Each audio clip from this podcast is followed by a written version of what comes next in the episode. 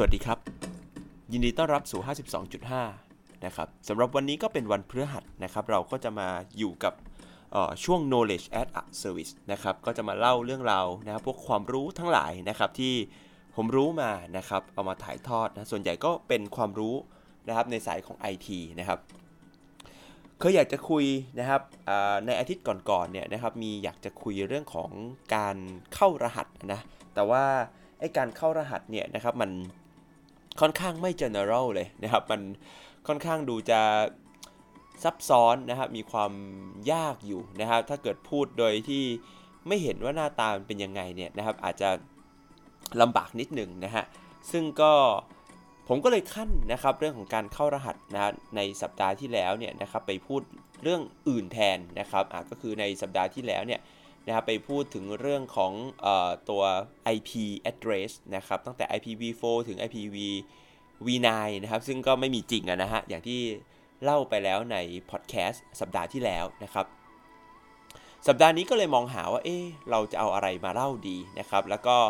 เออพบว่าพอดีเลยนะครับในช่วงนี้เนี่ยนะครับมัน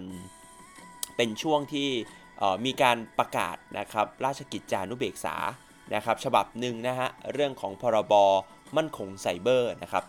ซึ่งพรบมั่นคงไซเบอร์เนี่ยนะฮะถ้าใครเคยไปฟัง knowledge as a service ใน episode แรกนะ episode ที่ 1 เลยนะครับของซีรีส์ 100 ตอนเนี่ยนะครับผมเล่าถึงพรบมั่นคงไซเบอร์ไว้นิดหน่อยนะว่าเป็นพรบที่คือมันเป็นความกลัวนะว่า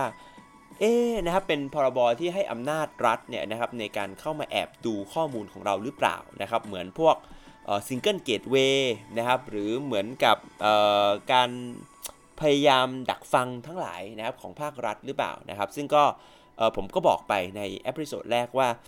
มันไม่น่าจะเป็นอย่างนั้นนะนะครับ เพราะว่าการแอบดูข้อมูลเนี่ยนะครับมันไม่ได้ไม่ได้เป็นเรื่องที่ทำได้ทำได้ง่ายๆนะครับแล้วก็คนที่ถือข้อมูลชุด ทั้งหลายอยู่เนี่ยนะครับล้วนเป็นผู้ให้บริการในในระดับโลกนะซึ่งเขาก็จะ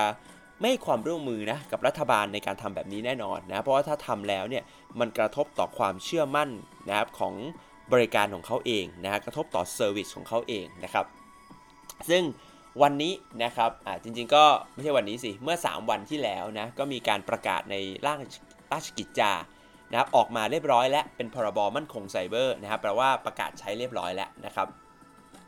พอมาอยู่ในราชกิจจาก็ง่ายฮะเราก็สามารถกดเข้าไปดูในเว็บของราชกิจจานะครับเพื่อไปดูพรบความมั่นคงไซเบอร์เนี่ยนะครับดูได้ว่าเฮ้ยเขาเขาตั้งใจจะทำอะไรกันแน่นะครับหรือมีเรื่องอะไรกันแน่นะครับอะฉะนั้นผมก็ไปอ่านพรบมั่นคงไซเบอร์ครับแล้วก็เอามานั่งดูกันว่ามันมีมาตราอะไรนะที่มันน่าสนใจบ้างนะครับ อะ ฉะนั้นเรามาดูกันเลยนะคุณสามารถเข้าไปดูได้นะครับ คุณ search ว่าพรบนะพระราชบัญญัตินะครับ ความมั่นคงไซเบอร์นะครับคุณก็จะเจอนะครับประกาศในราชกิจจานะครับชื่อเต็มๆคือการรักษาความมั่นคงปลอดภัยไซเบอร์นะนะแต่คุณแค่เสิร์ชคำว่าพรบไซเบอร์อย่างเงี้ยนะตามด้วยคำว่าราชกิจจาเนี่ยคุณก็จะเจอลิงก์แล้วล่ะนะครับใน Google นะก็สามารถกดไปอ่านได้ นะทั้งหมดเนี่ยนะครับมีความยาว 52 หน้านะครับกระดาษ A4 นะฮะใน PDF นะครับเป็นเป็น PDF format นะครับผมก็ลองไล่ๆดูนะเพราะว่าในช่วงแรกๆเนี่ยนะครับก็ไม่ค่อยมีมีอะไรเท่าไหร่นะฮะอ่าก็คือจนมาถึงหน้า 3 หน้า 4 เนี่ยนะครับส่วนใหญ่เป็นเรื่องของคำนิยามนะเริ่มมีนะครับบทบาทจริงๆนะครับอ่าก็คือวัตถุประสงค์หลักนะจริงๆเนี่ยนะครับก็คือ เอ่อพรบฉบับนี้ต้องการตั้งนะครับคณะกรรมการชุดหนึ่งขึ้นมานะครับ ก็คือเป็นคณะกรรมการการรักษาความมั่นคงปลอดภัยไซเบอร์ ชื่อยาวจังเลยนะครับโดยใช้ชื่อย่อว่ากมชนะครับ ต่อไปคงจะได้ยินชื่อนี้กันบ่อยขึ้นเนาะเพราะว่าประกาศในราชกิจจาแล้วอีก 90 วันเนี่ยนะฮะก็ต้องไปหาเรียกว่าคนมาทำงานอะนะครับประมาณนั้นนะครับหรือชื่อย่อภาษาอังกฤษนะอ่าชื่อภาษาอังกฤษก็คือ National Cyber Security Committee นะครับอ่าเป็นคอมมิตี้นะ แปลว่ามันมีหลายๆ คนมารวมกันนะครับอ่าชื่อย่อคือ NCSC นะฮะ ซึ่งมีใครบ้างนะครับ ก็มีนายกรัฐมนตรีครับ เป็นประธานกรรมการนะมีกรรมการโดยตำแหน่งเป็นนะฮะรัฐมนตรีกระทรวงกลาโหม กระทรวงดิจิทัลนะครับ กระทรวงการคลัง ปลัดกระทรวงการทาคลัง ปลัดกระทรวงยุติธรรม ผู้บัญชาการตำรวจแห่งชาตินะและเลขาธิการสภาความมั่นคงแห่งชาตินะครับ ประมาณนี้แล้วก็มีกรรมการผู้ทรงคุณวุฒิอีก 7 คนนะครับไม่มีอะไรมากส่วนใหญ่แล้วก็คือว่าเป็นเป็นคณะกรรมการนะครับในกมชเนี่ยนะครับโดยตำแหน่งอยู่แล้วนะครับแล้วก็อายุก็คือ 4 ปีนะครับหรือนะครับถ้าจบ 4 ปีแล้วไม่ได้แต่งตั้งใหม่ก็ดำรงตำแหน่งไปเรื่อยๆนะครับจนกว่าจะมีการแต่งตั้งใหม่นะครับทีนี้หน้าที่ของกมชเนี่ยทำอะไรนะครับ คือหน้าที่ของกมชเนี่ยนะฮะถ้าไปไล่อ่านดูเนี่ยนะครับมันจะเริ่มมีสาระนะครับมาตั้งแต่หน้า 18 นะ คือมันจริงๆ มันก็มีสาระแหละนะครับ ก่อนหน้านี้ก็จะบอกว่าส่งเสริมนโยบายด้านความปลอดภัยนะครับ เรื่องของเงินทุน เรื่องของสำนักงาน เรื่องของสิทธิ์นะครับ เรื่องของคณะกรรมการว่ามีสิทธิ์อะไรไม่มีสิทธิ์อะไร ตัวคณะกรรมการควรจะมีเรียกว่าคุณสมบัติยังไงบ้าง มีคุณสมบัติต้องห้ามอะไรบ้างอะไรอย่างเงี้ยนะครับ อ่าซึ่งก็ เอาเป็นว่าผมไม่สนใจนะครับ คือผมก็ไม่ได้อยู่ในตำแหน่งที่ว่าจะไปไปตรวจสอบอะไรแบบนั้นอยู่แล้วนะฮะแต่สิ่งที่เริ่มดูและเป็นประโยชน์นะครับ แล้วก็น่าดูในนะครับในพรบชุดนี้เนี่ยนะครับก็มีตั้งแต่หน้า 18 ไปนะฮะหน้า 18 นี่ก็จะมีเริ่มเรื่องของงานและนะเป็นงานการบริหารจัดการและ งานที่หน่วยงานนี้จะทำเนี่ยนะครับก็คือทำเรื่องของการทำพวกการประเมินความเสี่ยง นะครับในภาษานะครับของ IT เขาเรียก risk assessment นะครับจริง ๆ ภาษาทางธุรกิจเขาก็มีเนาะนะการประเมินความเสี่ยงนะว่า มีอะไรบ้างที่จะเป็นความเสี่ยง ทีนี้เนี่ยตั้งแต่หน้า 18 มามันจะเริ่มมีการพูดถึงสิ่งนี้แหละนะเขาเรียกว่าหน่วยงานโครงสร้างพื้นฐานสำคัญทางสารสนเทศนะครับหน่วยงานโครงสร้างพื้นฐานสำคัญนะครับใช้คำแบบนี้นะ คือ critical infrastructure ซึ่งเดี๋ยวเขาจะมานิยามกันอีกทีว่าไอ้ critical infrastructure เนี่ยนะครับมันคืออะไรนะ นะครับทำเรื่องของการประเมินความเสี่ยงทำแผนการป้องกันนะครับกำหนดมาตรฐานนะครับกำหนดมาตรการความปลอดภัยอะไรอย่างเงี้ยนะนี่คือหน้าที่ของกมชนะที่เขากำหนดเอาไว้ ทีนี้ที่น่าดูก็คือนะครับในหน้า 19 ส่วนที่ 3 นะครับพรบได้กำหนดโครงสร้างพื้นฐานสำคัญทางสารสนเทศเอาไว้ฮะนะครับว่าโครงสร้างพื้นฐานสำคัญทางสารสนเทศชื่อยาว ชื่อไทยนี่มันยาวมากเลยนะนะจริง ๆ มันคือ critical infrastructure นะฮะเนี่ยครับเเขาก็กำหนดว่ามันจะต้องเป็นอะไรนี่ยซึ่งช่างมันนะ เพราะว่าในมาตรา 49 เนี่ยนะครับเขากำหนดไว้แล้วว่านะให้คณะกรรมการมีอำนาจประกาศกำหนดลักษณะหน่วยงานที่มีภารกิจ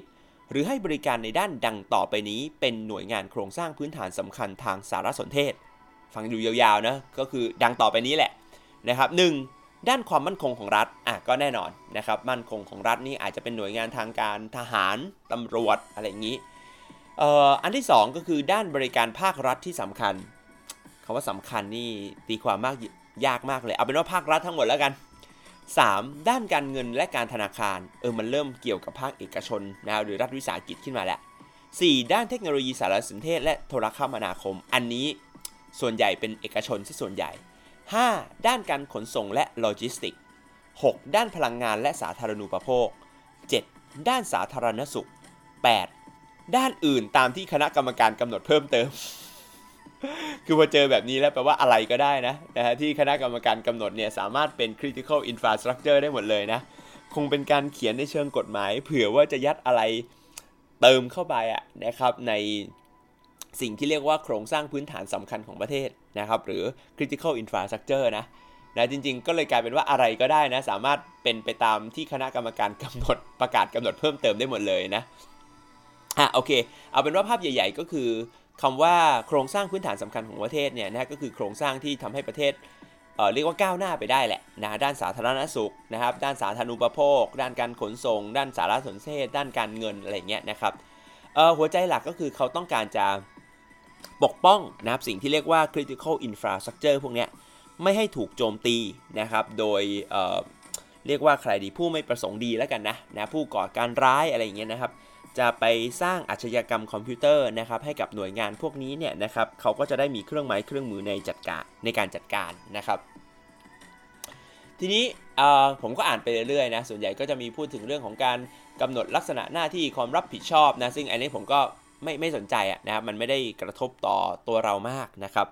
เออมาสนใจอีกทีเนี่ยนะครับในหน้า 21 นะครับอ่าหน้า 21 เนี่ยมันมีการระบุแบบนี้นะนะครับว่ามาตรา 52 นะครับมาตรา 52เเขากำหนดให้นะครับจะต้องหน่วยงานเนี่ยนะครับหน่วยงานโครงสร้างพื้นฐานสำคัญทางสารสนเทศเนี่ยนะครับต้องแจ้งรายชื่อ และข้อมูลการติดต่อของเจ้าของกรรมสิทธิ์ ผู้ครอบครองคอมพิวเตอร์ และผู้ดูแลระบบคอมพิวเตอร์ไปยังสำนักงาน หรือหน่วยงานควบคุมหรือกำกับดูแลของตนนะฮะและหน่วยงานตามมาตรา 50 ภายใน 30 วัน นับตั้งแต่คณะกรรมการกำหนด แปลว่า ไอ้หน่วยงานที่บอกว่าเป็น critical infrastructure เนี่ย เช่น service provider นะครับ internet service provider หรือผู้ให้บริการอินเทอร์เน็ตอย่างเงี้ย ผู้ให้บริการโทรศัพท์มือถือ สาธารณสุขก็น่าจะมีโรงพยาบาลนะครับ มีโอ้เยอะแยะเลย นะครับไอ้หน่วยงานเหล่านี้เต็มไปหมดเลยนะจะต้องส่งรายชื่อว่าเฮ้ยใครเป็นผู้ครอบครองคอมพิวเตอร์นะเป็นผู้ดูแลระบบคอมพิวเตอร์นะครับไปยังสำนักงานนะครับของกมชนะเพื่อจะได้รู้ว่าถ้าเกิดมีปัญหาเนี่ยจะต้องติดต่อใครโหแบบนี้มันก็จะต้องมีรายชื่อแบบยัวเยียเต็มไปหมดเลยนะนะเพราะว่าแค่บริษัทด้านการเงิน ด้านโทรคมนาคม ด้านการสาธารณสุขเนี่ยนะครับด้านการโลจิสติกขนส่งเนี่ยโอ้โหผมว่ามันก็ น่าจะหลักหลายหลายร้อยหลายหรืออาจจะถึงพันบริษัทก็ได้นะนะครับ คือถ้าเขาต้องการรู้รู้เลเวลนั้นเลยเหรอนะครับว่าเอ้ยมันมีใครเป็นผู้ดูแลบ้างอะไรอย่างเงี้ยนะครับอืมนะครับโดยให้ส่งภายใน 30 วันตั้งแต่คณะกรรมการประกาศนะครับ แล้วก็ถ้าเกิดมีการเปลี่ยนแปลงเลยนะนะครับเหมือนกับว่าเดี๋ยวนะในกรณีที่มีการเปลี่ยนแปลงเจ้าของกรรมสิทธิ์ผู้ครอบครองคอมพิวเตอร์และผู้ดูแลระบบคอมพิวเตอร์ตามวรรคหนึ่งให้แจ้งเปลี่ยนแปลงไปยังหน่วยงานที่เกี่ยวข้อง ตามวรรคหนึ่งก่อนการเปลี่ยนแปลงล่วงหน้าไม่น้อยกว่า 7 วัน แปลว่าถ้าเกิดมีการเปลี่ยนแอดมินมันจะต้องแจ้งด้วยใช่ไหมนะครับ ตีความคร่าวๆแบบนี้นะ ก็คือว่าถ้าเกิดมีการเปลี่ยนแปลงผู้ดูแลระบบเนี่ยนะก็จะต้องแจ้งไปบอกด้วยว่าเฮ้ยเปลี่ยนแล้วนะนะครับ ไปหาหน่วยงานแบบนี้แสดงว่ามันก็จะต้องมีการคอนแทคใกล้ชิดกันมากเลยนะนะครับ แล้วจริง ๆ แล้วไอ้คำว่าบริษัทต้องแจ้งไปเนี่ยนะครับ มันแจ้งผ่านใครอะ นะครับใครต้องมีหน้าที่ในการแจ้งในบริษัทอะนะครับค่อนข้างจะดูซับซ้อนอยู่ระดับหนึ่งนะดูวุ่นวายยุ่งยากอยู่ระดับหนึ่งนะโอเค อันนั้นก็เป็นส่วนน่าสนใจอีกอันหนึ่งนะครับ อีกส่วนหนึ่งที่น่าสนใจเนี่ยนะครับเป็นความสนใจส่วนตัวนะ ซึ่งก็คิดว่ามันจะทำให้ธุรกิจบางธุรกิจเนี่ยนะมันเติบโตแบบมากเลยอะนะครับ คือในมาตรา 54 ครับนะในมาตรา 54 นะครับสักหน้า 20 ท่าไหร่เนี่ย ขอดูแป๊บหนึ่งนะฮะ หน้า 21 เหมือนกันนะครับ มาตรา 54 เขาระบุว่าหน่วยงานโครงสร้างพื้นฐานสำคัญทางสารสนเทศนะครับอะคือระบบ IT เนี่ยนะครับของ Infrastructure พวกเนี้ยต้องจัดให้มีการประเมินความเสี่ยงด้านความปลอดภัยนะครับ โดยผู้มีโดยมีผู้ตรวจประเมิน รวมทั้งต้องจัดให้มีการตรวจสอบด้านความมั่นคงปลอดภัยไซเบอร์ โดยผู้ตรวจสอบด้านความมั่นคงปลอดภัยสารสนเทศ นะครับทั้งโดยผู้ตรวจสอบภายในหรือผู้ตรวจสอบอิสระภายนอกอย่างน้อยปีละหนึ่งครั้งไอ้สิ่งนี้นะฮะมันคือการการทำสองอย่างนะครับหนึ่งก็คือตรวจสอบภายในเนี่ยก็คืออาจจะทำเขาเรียกว่าทำ vulnerability assessment นะครับคือประเมินเรื่องของอความมั่นคงนะครับพวกช่องโหว่ภายในนะครับ อันนี้คือโอเคนะครับในบริษัทก็อาจจะหา เครื่องไม้เครื่องมือมานะนะครับมาทำการสแกนหาช่องโหว่ช่องโหว่นะครับตรวจสอบความมั่นคงทั่วไปนะตาม policy ที่บริษัทมีอยู่แล้ว อันนั้นโอเค แต่ไอ้ส่วนที่บอกว่า โดยนะทั้งโดยผู้ตรวจสอบภายใน หรือโดยผู้ตรวจสอบภายนอกนะครับด้วย keyword คำว่าทั้งโดยเนี่ยนะครับแปลว่ามันจะต้องมีทั้ง2ออย่างใช่ไหมแปลว่ามันจะต้องมีผู้ตรวจสอบภายนอกเนี่ยเข้ามาตรวจสอบระบบความมั่นคงปลอดภัยนะครับของระบบสารสนเทศด้วย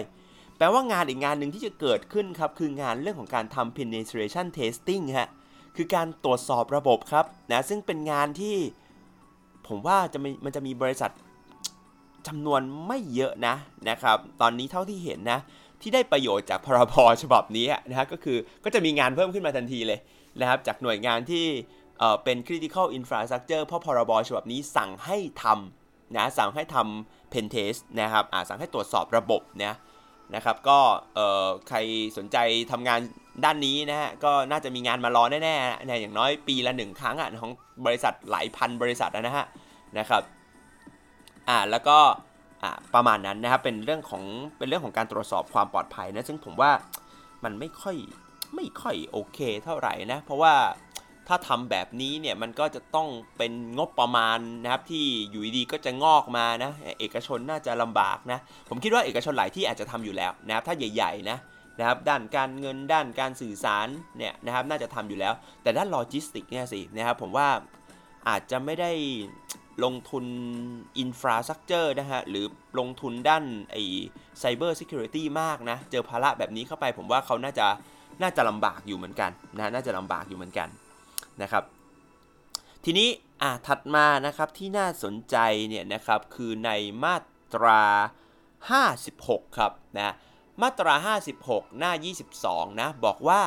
หน่วยงานโครงสร้างพื้นฐานสำคัญทางสารสนเทศ ต้องกำหนดให้มีกลไกหรือขั้นตอนเพื่อเฝ้าระวังการคุกคามทางไซเบอร์ หรือเหตุการณ์ที่เกี่ยวข้องกับความมั่นคงปลอดภัยไซเบอร์ ที่เกี่ยวข้องกับโครงสร้างพื้นฐานของสารสนเทศของตนอะอันนี้ไม่มีปัญหาก็คือต้องมีกลไกในการ มอนิเตอร์นะครับความมั่นคงนะครับตามมาตรฐานนะครับซึ่งมาตรฐานนี้นะถูกกำหนดโดยหน่วยงานควบคุมหรือกำกับดูแลนะครับตามแนวทางประมวลประมวลแนวทางปฏิบัติ ซึ่งตอนนี้ยังไม่รู้เลยนะว่ามันคืออะไรนะนะครับ รวมถึงนะระบบมาตรฐานที่ใช้แก้ไขเพื่อรักษาความมั่นคงนะครับเอ่อนะฮะปลอดภัยไซเบอร์หรือคณะกรรมการกกมกำหนดอะก็คือมาตรฐานตามที่เขากำหนดเนี่ยซึ่งตอนนี้ยังไม่รู้นะ ว่ามาตรฐานที่เขากำหนดเนี่ยคืออะไรนะครับ แต่มันมีอีกอันหนึ่งครับนะที่อยู่ในมาตราเดียวกันเลยบอกวักและต้องร่วมการทดสอบสถานะความพร้อมในการรับมือกับภัยคุกคาม ทางไซเบอร์ที่สำนักงานจัดขึ้น เดี๋ยวเดี๋ยวไอ้แบบนี้มันจะต้อง มันจะต้องเป็นภาพยังไงเนี่ยนะครับ คือบริษัทเหล่านี้จะต้องออส่งคนเหรอนะฮะเข้าไปทดสอบสถานะความพร้อมในการรับมืออย่างนี้เหรอฮะ หรือหรือสำนักงานของกกมเนี่ยนะครับจะเข้ามาจัดการทดสอบในบริษัท หรือไปทดสอบพร้อมกันทีเดียว แล้วทดสอบยังไงนะครับ แล้วเครื่องมันแปลว่าไงอะแปลว่าผู้ดูแลระบบต้องไปทดสอบเหรอหรือว่าหรือว่า หรือว่าต้องทำยังไงนะมันมันเป็นอะไรที่แบบดูดูแล้วสับสนในทางปฏิบัติมากนะนะก็คือทดสอบสถานะความพร้อมนะโดยทาง ไอ้นะครับเรียกว่าหน่วยงานความมั่นคงปลอดภัยไซเบอร์เนี่ยนะครับมาต้องมาจัดเนี่ยมันมันจะหน้าตายยังไงนะเอาเอาเป็นว่าตอนนี้นะครับผมก็ยังนึกไม่ออกนะนะครับอาจจะจัดเป็นงาน conference อย่างนี้เหรอนะครับงานเอ่อ hackathon อย่างนี้เหรอนะครับงานแบบมามาทำ test กันอย่างนี้เหรอครับอืมนึกไม่ออกจริงๆนะนึกไม่ออกจริงว่าจะทำยังไงให้มันให้มัน work แบบจริง ๆ จังๆนะครับ อะโอเค อันนั้นก็เป็นส่วนที่มันทำให้คนทำงานนะครับในอุตสาหกรรมนะที่เป็นที่ถูกระบุว่าเป็นเอ่อ critical infrastructure เนี่ยนะครับจะต้องทำงานลำบากขึ้นนะครับ แล้วก็มีอาจจะต้องมีค่าใช้จ่ายนะเพิ่มขึ้นนะแต่แน่นอนนะทำแบบนี้เนี่ยนะครับงานด้าน cyber security เนี่ยนะครับก็จะต้องจะได้เติบโตแน่ๆนะจะจะเติบโตในประเทศแน่ๆนะครับอะทีนี้อีกอันนึงนะฮะที่ดูน่าสนใจนะครับอะแล้วก็ คนทั่วไปน่าสนน่าจะสนใจนะแล้วก็มันไปกระทบนะครับต่อชีวิตประจำวันนะฮะรวมถึงว่ามันอาจจะเป็นความกังวลนะที่คนเราเนี่ยนะครับที่คนกังวลกันในสมัยแรกๆนะที่เขาประกาศข้อมูลในราชกิจจาออกมาเออก็ประกาศข้อมูลของพรบอันนี้มา ก่อนจะถูกนะครับลงประกาศลงในราชกิจจานะคือในมาตรา 60 ครับนะมาตรา 60นะหน้าขอดูแป๊บหนึ่งนะนะครับ อะหน้า 23 นะเขามีการกำหนดนะครับเเรื่องของระดับนะฮะของภัยคุกคามทางไซเบอร์ขึ้นมาครับ โดยเขากำหนดระดับภัยคุกคามทางไซเบอร์เนี่ยเป็น 3 ระดับนะฮะ เป็นแบบนี้ฮะ เป็นภัยคุกคามทางไซเบอร์ในระดับไม่ร้ายแรงนะภัยคุกคามทางไซเบอร์ในระดับร้ายแรง และภัยคุกคามทางไซเบอร์ในระดับวิกฤตนะครับ ไอ้ไม่ร้ายไม่ร้ายแรงเนี่ยคือมีภัยคุกคามนะ แล้วก็เขาเขียนว่า มีความเสี่ยงอย่างมีนัยสำคัญถึงระดับที่ทำให้คอมพิวเตอร์ของหน่วยงานนะครับโครงสร้างพื้นฐานสำคัญของประเทศ ด้อยประสิทธิภาพลงนะครับอะก็คือเออเขาเรียกว่า performance degradation นะคือลดนะครับความสามารถลดลด performance ลงแต่ยังไม่ล่มนะคือยังไม่ยังไม่พังอะนะครับลดความสามารถลงนะครับพวกนี้ก็จะอยู่ในระดับไม่ร้ายแรง จริงๆตอบยากมากเลยนะไอ้วิธีการ ประเมินแบบนี้ผมว่าน่าจะมีปัญหาในเรื่องของการจัดแคตตากรีมากพอสมควรนะ อันที่ 2 บอกว่าภัยคุกคามทางไซเบอร์ในระดับร้ายแรงนะบอกเป็นภัยคุกคามที่เพิ่มขึ้นอย่างมีนัยสำคัญของระบบการการโจมตีระบบคอมพิวเตอร์ฟังแล้วงงนะนะเอาเป็นว่ามันรุนแรงขึ้นแล้วกันมันรุนแรงขึ้นนะครับ แล้วก็บอกว่านะครับมีผลทำให้ระบบคอมพิวเตอร์หรือโครงสร้างนะทางสารสนเทศเนี่ยนะครับที่ หรือความมั่นคงของรัฐ หรือความสัมพันธ์ระหว่างประเทศ หรือการป้องกันประเทศ เศรษฐกิจ การสาธารณสุข ความปลอดภัยสาธารณะ หรือความสงบเรียบร้อยของประชาชนเสียหาย จนไม่สามารถทำงานหรือให้บริการได้เออมันกว้างมากเลยครับพี่นะครับคือเอามันทุกอย่างเลยนะความสงบเรียบร้อยของประชาชนนี่น่าจะน่าจะเอาไปใช้ในใช้ประโยชน์ได้เยอะนะนะครับ น่าจะมีนิยามที่กว้างขวางพอสมควรนะนะเขาบอกว่าจนไม่สามารถทำงานหรือให้บริการได้แปลว่าโอเค ถ้ายังไม่ล่มนะฮะถือว่าเป็นระดับไม่ร้ายแรง ถ้าล่มเป็นระดับร้ายแรงนะฮะแล้วก็ในระดับที่ 3 คือระดับวิกฤตนะฮะระดับวิกฤตเนี่ยนะฮะเขามีแบ่งอีกนะว่าเป็นนะกอนะครับวิกฤตกอนะคือภัยคุกคามที่เกิดจากการโจมตีระบบคอมพิวเตอร์นะครับที่สูงขึ้นนะฮะกว่าระดับร้ายแรงไอ้คำว่าสูงขึ้นกว่าระดับร้ายแรงเนี่ยมันวัดยังไงอะนะครับส่งผลกระทบรุนแรงต่อ โครงสร้างพื้นฐานนะฮะจนทำให้การทำงานของหน่วยงานรัฐ หรือบริการโครงสร้างพื้นฐานเนี่ยล้มเหลวทั้งระบบ คือถ้าล่มแค่ระบบเดียวนะครับถือว่าเป็นการเป็นระดับร้ายแรง แต่ถ้าล่มหลาย ๆ ระบบล่มทั้งระบบนะครับแบบนี้เรียกว่าเป็นเป็นวิกฤตนะครับเป็นวิกฤตอะก็โอเคพอนึกออกได้นะครับ หรือนะมีความเสี่ยงนะครับลุกลามไปยังโครงสร้างพื้นฐานสำคัญอื่น ๆ ของประเทศนะฮะ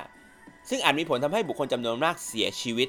นะหรือระบบคอมพิวเตอร์นะครับถูกทำลายเป็นวงกว้างในระดับประเทศอะอันนี้โอเคนะครับกอผ่านนะครับไม่มีอะไรก็บอกว่าเป็นระดับวิกฤต ขอบอกว่าเป็นภัยคุกคามอันกระทบความสงบเรียบร้อย อันกระทบความสงบเรียบร้อย ต่อความมั่นคงของรัฐ หรืออาจทำให้ประเทศ หรือส่วนใดส่วนหนึ่งของประเทศอยู่ในภาวะขับขันคำว่าขับขันนี่ต้องเป็นยังไงเนี่ยหรือมีการกระทำเกี่ยวกับการก่อการร้ายตามประมวลผลอาญาหรือการรบทางสงครามนะครับซึ่งเป็นต้องมีมาตรการเร่งด่วนเพื่อรักษาไว้ซึ่งระบบการปกครองระบบประชาธิปไตยนะแล้วก็วักนะครับอ่าก็ยาวๆเลยเอกราชบุรณาภาพของอาณาเขตผลประโยชน์ของชาตินะวักการปฏิบัติตามกฎหมาย เฮ้ย การปฏิบัติตามกฎหมายมันอยู่ในนี้เลยเหรอ ความปลอดภัยของประชาชน และการดำรงชีวิตโดยปกติสุขของประชาชนนะครับ คือถ้ากระทบต่อความสงบเรียบร้อยเนี่ยนะครับเอ่อก็อาจจะเป็นภัยคุกคามนะฮะในระดับที่เรียกว่าเป็นวิกฤตได้เลยนะ อืม น่าสนใจนะฮะ มันกลายเป็นกฎหมายที่ดูแล้วมีพลานุภาพมากเลยนะนะมีความกว้างนะพอสมควรนะ นะการดำรงชีวิตโดยปกติสุขของประชาชนนี่ผมไม่ค่อยเข้าใจความหมายเท่าไหร่นะการคุ้มครองสิทธิเสรีภาพด้วยนะความสงบเรียบร้อยหรือประโยชน์ส่วนรวมนะครับหรือการป้องปัดหรือแก้ไขเยียวยาความเสียหายจากภัยพิบัติสาธารณะอันมีมาจากมีมาอย่างฉุกเฉินและร้ายแรงโอเคอันหลังนี้เข้าใจได้นะครับแต่แปลว่านะฮะในเรื่องของภัยคุกคามทางไซเบอร์เนี่ยระดับวิกฤตเนี่ยนะครับแค่คุณเป็นภัยคุกคามนะนะครับ ที่กระทบต่อความมั่นคงของรัฐ หรือกระทบต่อความดำรงชีวิตโดยปกติสุขของประชาชน ก็น่าจะเป็นภัยคุกคามได้แล้วนะนะน่าจะเป็นภัยคุกคามได้แล้วนะนะครับโอเค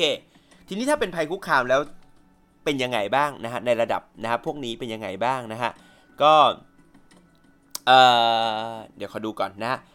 มาตรา 62 นะครับ มาตรา 62 นะครับ เเขาบอกว่าถ้าเกิดเกิดภัยพิบัติอะไรแบบนี้นะฮะในระดับที่เออเอาเป็นว่านะครับ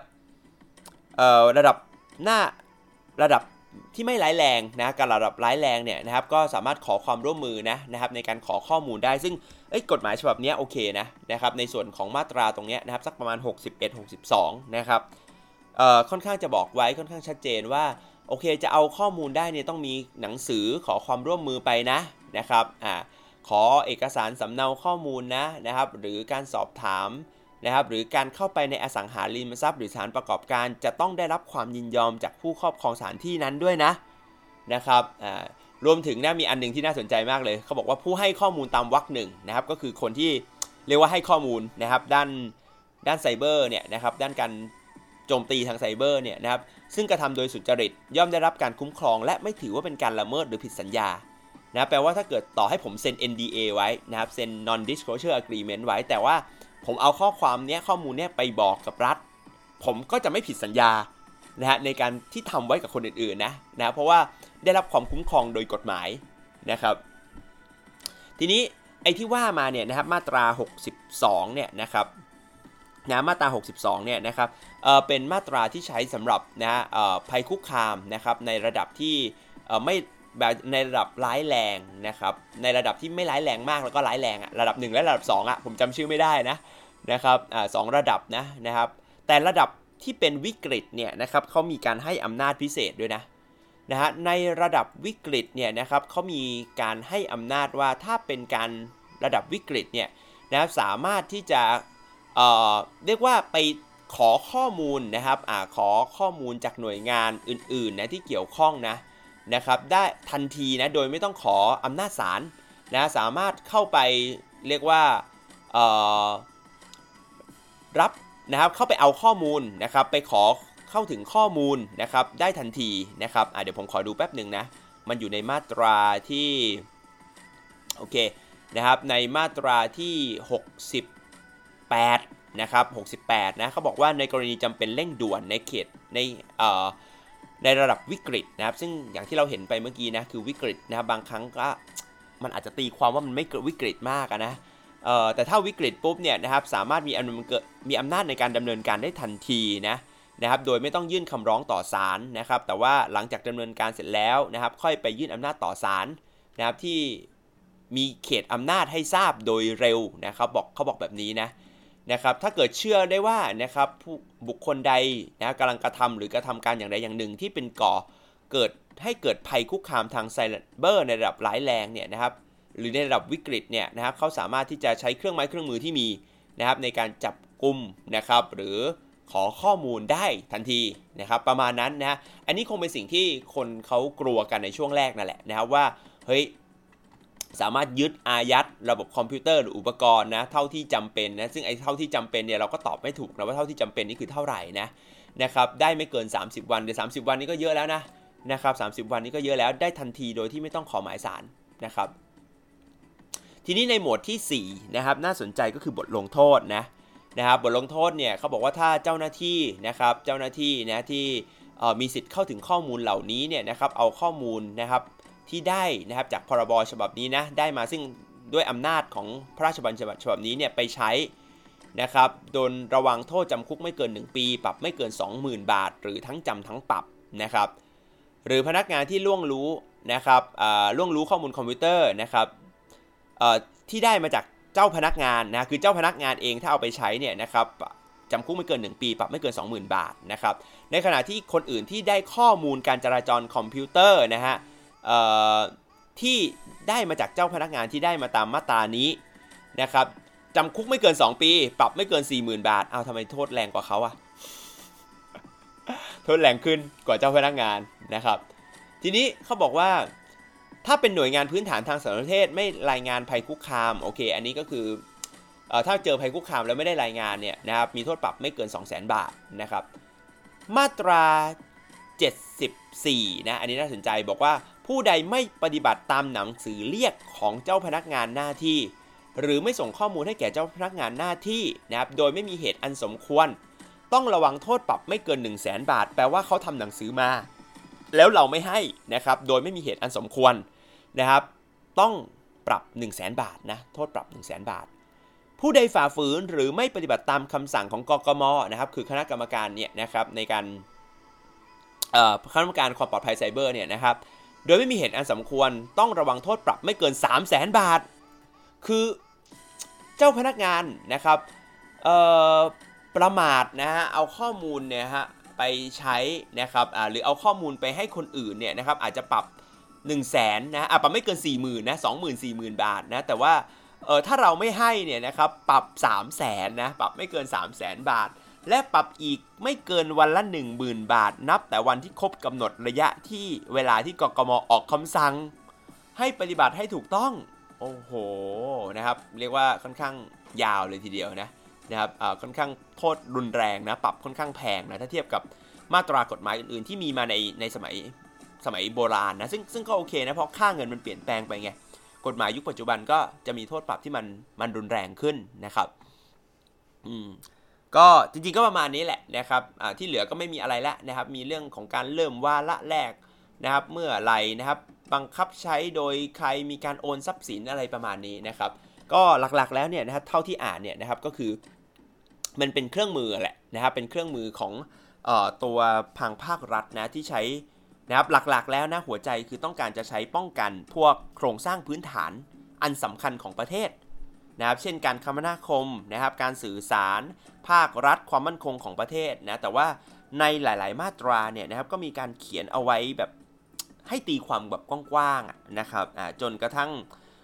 เอ่อผมว่าคนที่อาจจะไม่เชื่อมั่นในรัฐนะนะครับ ก็จะมีความแบบมีความกังวลอะว่าเฮ้ยอย่างเงี้ยเราจะถูกตีความเป็นนะครับหนึ่งในสิ่งที่ในมาตราเขาเขียนไว้ได้หรือเปล่านะครับแต่หลักๆแล้วเนี่ยนะผมว่าอาจจะ อาจจะไม่เกี่ยวนะกับเรื่องของการโพสต์บนโซเชียลนะ เพราะเท่าที่อ่านเนี่ยนะครับเขาเน้นไปเลยว่ามันจะต้องไปเกิดกับนะครับพวก critical infrastructure นะหรือโครงสร้างสำคัญของประเทศนะซึ่งเขาก็ได้กำหนดแล้วแหละนะครับ8 9 อันอันนั้นนะครับแต่มันมีอื่น ๆด้วยนะ แต่ผมคิดว่าการการกำหนดอื่นๆนะตามที่คณะกรรมการกำหนดเนี่ยอาจจะต้องเป็นอะไรที่สำคัญอะนะครับอยู่ดีไปกำหนดว่าแบบ Facebook เป็นอะไรอย่างเงี้ยคงไม่คงไม่ได้นะฮะอ่าก็ ก็ฉะนั้นเนี่ยมันเป็นคนละเรื่องกับพรบคอมพิวเตอร์นะนะความมั่นคงไซเบอร์เนี่ยก็เน้นไปที่การรับมือกับ cyber crime นะครับหรืออเป็นอาชญากรรมคอมพิวเตอร์นั่นเองนะครับการโจมตีโครงสร้างพื้นฐานของประเทศนะให้มีอำนาจในการเรียกดูข้อมูลในการเข้าไปจับไปปรับนะครับอาจมีคณะกรรมการในการดูแล ผมว่าอันนี้ก็ ไม่แปลกเท่าไหร่นะครับ คือมันเป็นตาม มันเป็นไปตามเทรนด์ของโลกนะฮะ ที่โลกเราเนี่ยนะครับจะต้องมีเเรียกว่าความมั่นคงนะฮะใน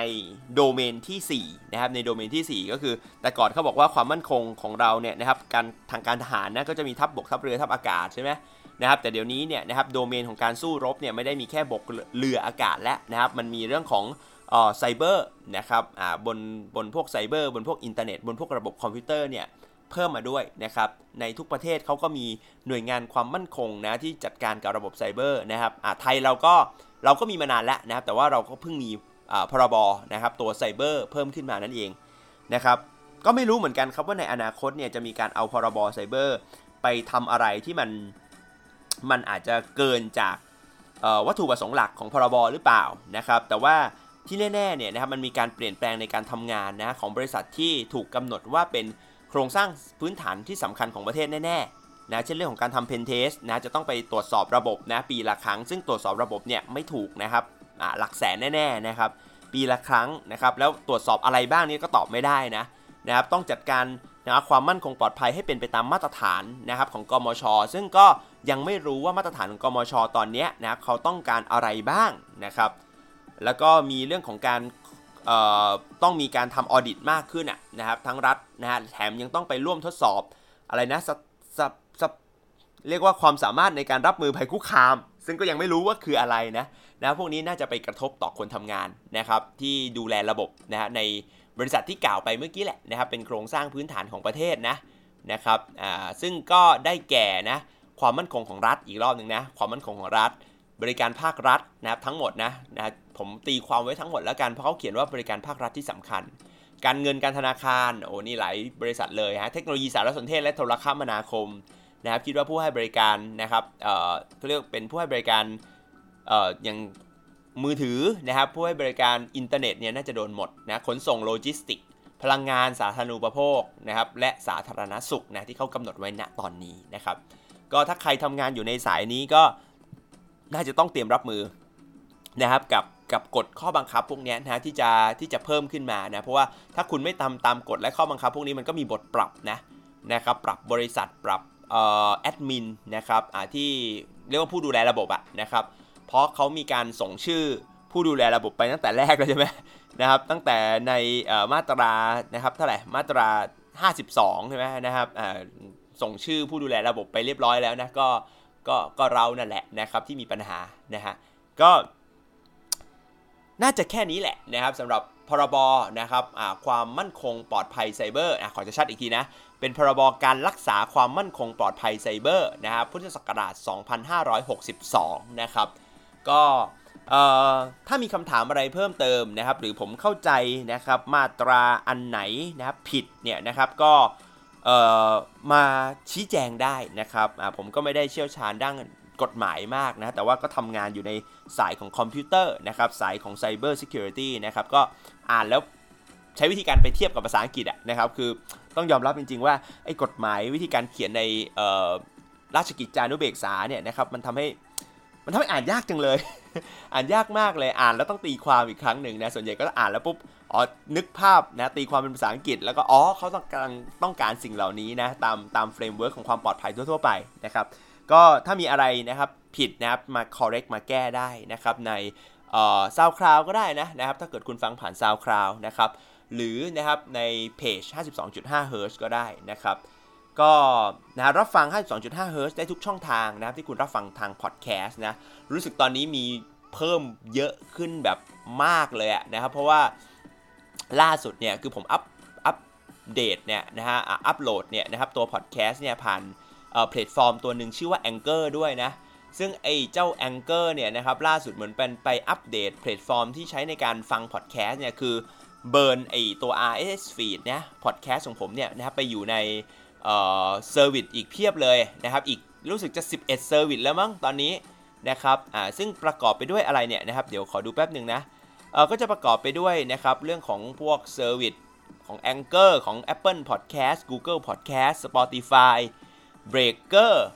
Castbox คือบางอย่างผมก็ไม่รู้จักนะ Overcast Pocket Cast Podbean Radio Public Stitcher ไปหมดเลยฮะ ทีเดียวนะครับอ่าฉะนั้นก็จะมีพอดแคสต์เนี่ย คือไม่ว่าผมคิดว่าไม่ว่าคุณจะฟังพอดแคสต์ด้วยแอปพลิเคชันอะไรเนี่ยนะ search 52.5 Hz นะณปัจจุบันน่าจะเจอหมดนะน่าจะเจอหมดนะ Hz ที่ว่าคือ headset นะหรือคุณจะ search แค่ 52.5 ก็ได้นะครับไอคอนก็จะเป็นรูปปลาวาฬนะนะครับสีฟ้าฟ้านะครับแล้วก็เขียนว่า 52.5 HZ นะครับก็ขอบคุณที่รับฟังนะครับมาถึงตรงนี้นะนะครับรู้สึกว่าจะค่อนข้างยาวนะฮะโดยที่ไม่ได้คิดว่ามันจะยาวขนาดนี้นะครับก็พบกันใหม่ในวันพรุ่งนี้นะครับ Stupid Tourist แล้วก็จันทร์ถึงศุกร์นะครับ ก็สวัสดีครับวันนี้